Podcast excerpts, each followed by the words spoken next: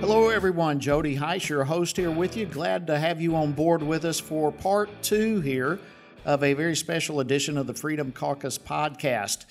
This is a, a series that we're putting together for you that came from the southern border of Texas. We were actually on our border recently on a CODEL, a congressional delegation that was put together by our great friend Michael Cloud, the representative from Texas 27, which is in itself in the southern part of Texas.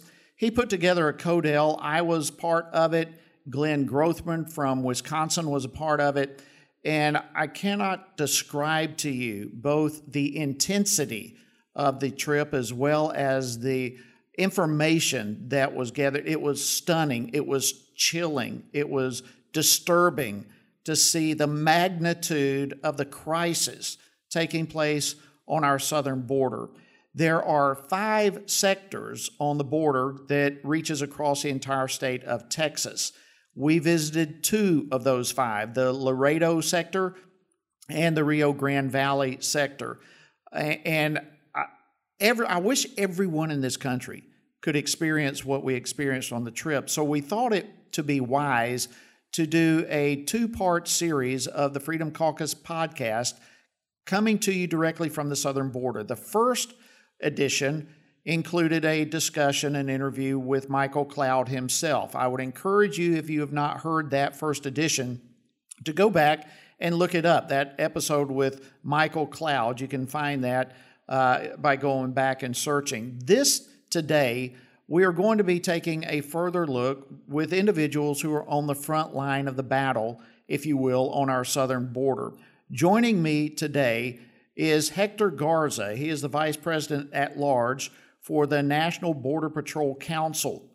No one understands what the Border Patrol agents are facing better than does Hector Garza. Again, he is the Vice President at Large for the entire National Border Patrol Council, and he is stationed out of this southern part of Texas.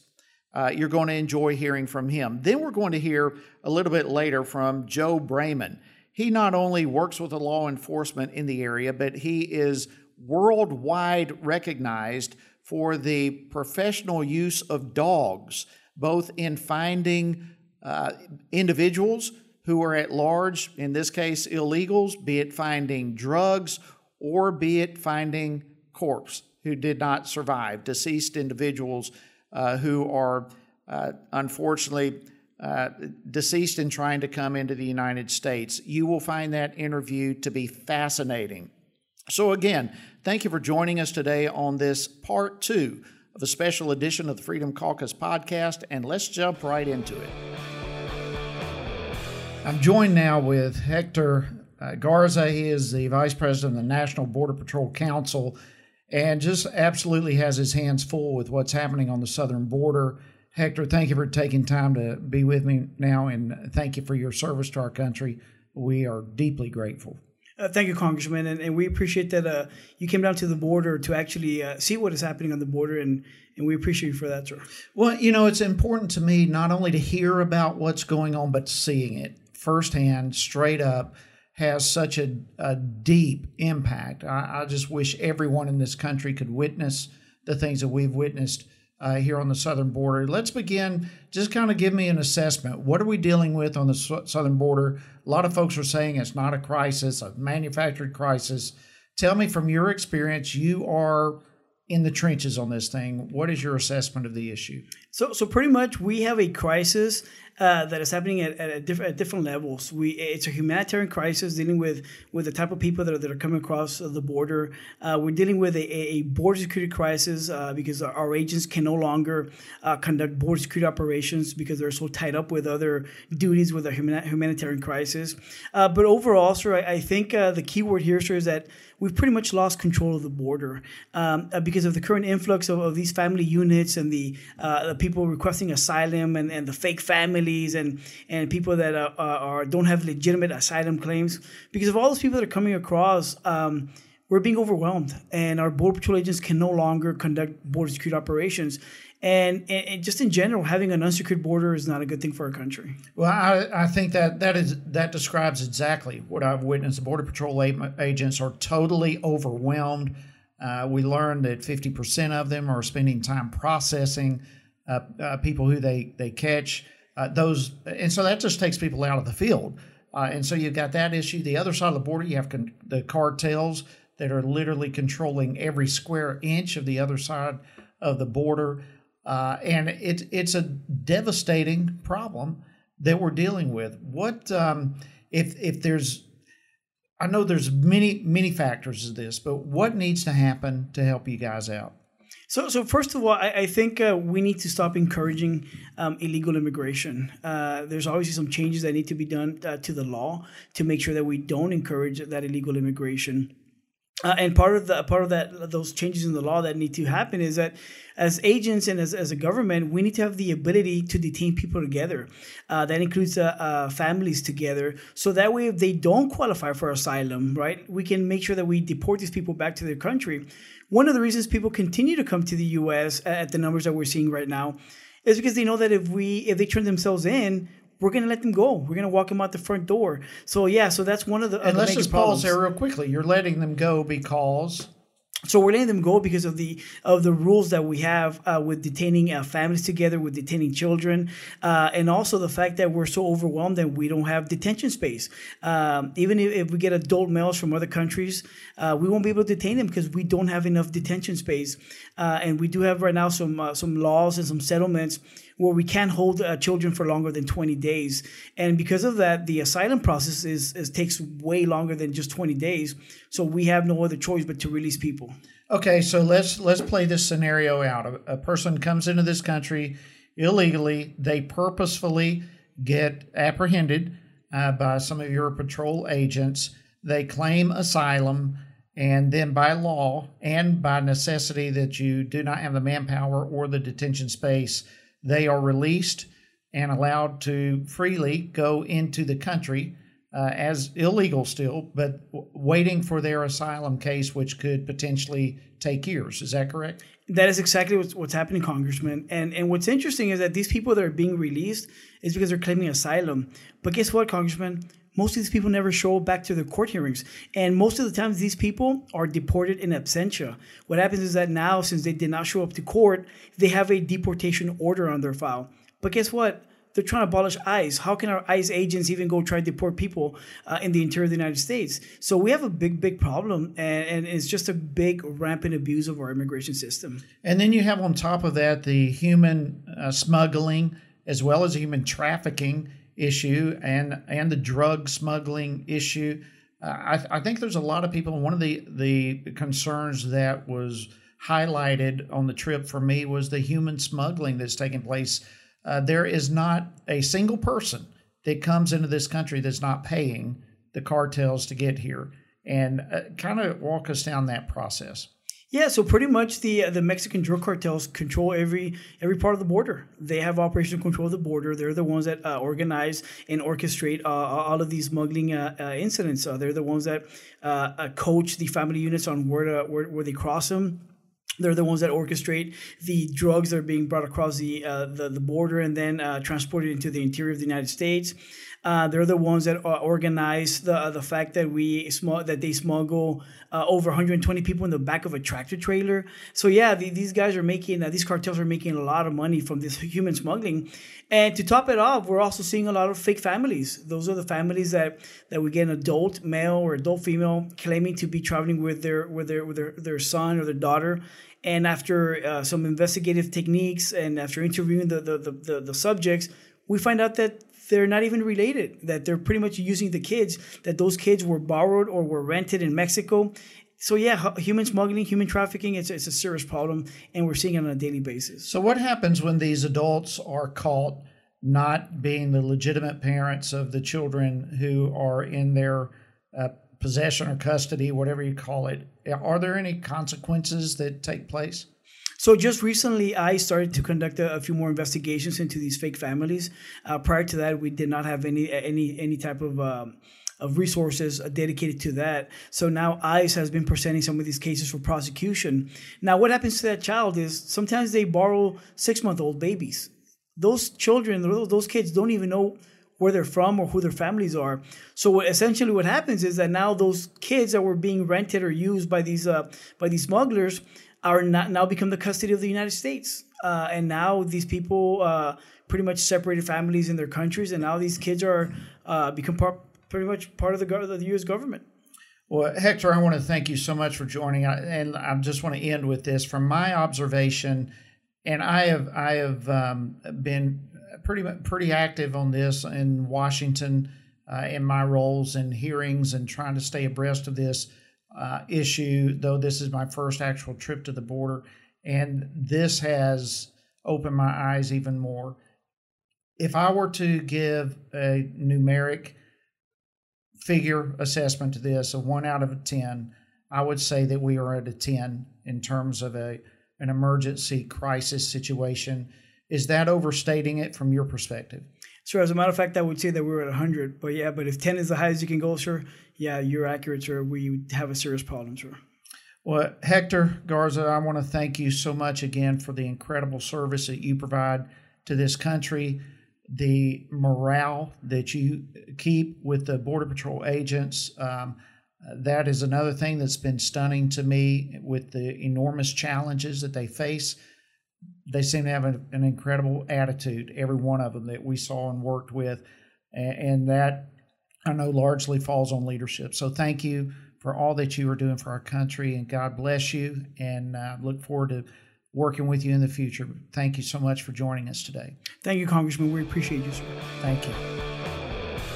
All right, we're here on the border in South Texas and just learning an incredible amount of information as to what's happening on the border and what our uh, law enforcement, our border patrol agents are doing to try to address the problem. I had to have a very special guest with me right now. Joe Braman is uh, he's involved in law enforcement, but particularly what we're going to talk about uh, right now, his use of dogs in uh, tracking uh, illegals, tracking uh, goodness. We'll get into it. It's just absolutely a phenomenal story. We're right now on Killam Ranch, which is an enormous ranch in South Texas. But Joe, thank you for joining me. It's glad and we're honored to have you on the program. Thank you for having me, sir. All right. Well, let's begin. Just a little bit of background. You've been involved in law enforcement. Uh, and then you've transitioned into many years ago, but to bringing dogs into the equation. Yes, sir. I, I uh, went to the police academy in year 2000, I guess, and, and uh, graduated and went straight into um, working for Sheriff Hodges there in Refugio County. Uh, it's just north of Corpus Christi, and uh, I was I was a, full time deputy with him for I don't know three years, and then I went straight into uh, the K9 program. All right, let's talk about the K9 program. What uh, when people hear K9 program, I think most people are familiar with canines walking around a dog, right. uh, or walking around the car, that that type of thing. But this, you're talking about a program that goes much deeper than that. Give a general overview, and then we'll go into more specifics. Um, we we we breed uh, coonhounds. It's a mixture of black and tan, blue tick, red tick, you know that that kind of kind of dog. We mix the bloodline together, and then we train those dogs to run in a free pack after the the subject. How no no matter how far he goes.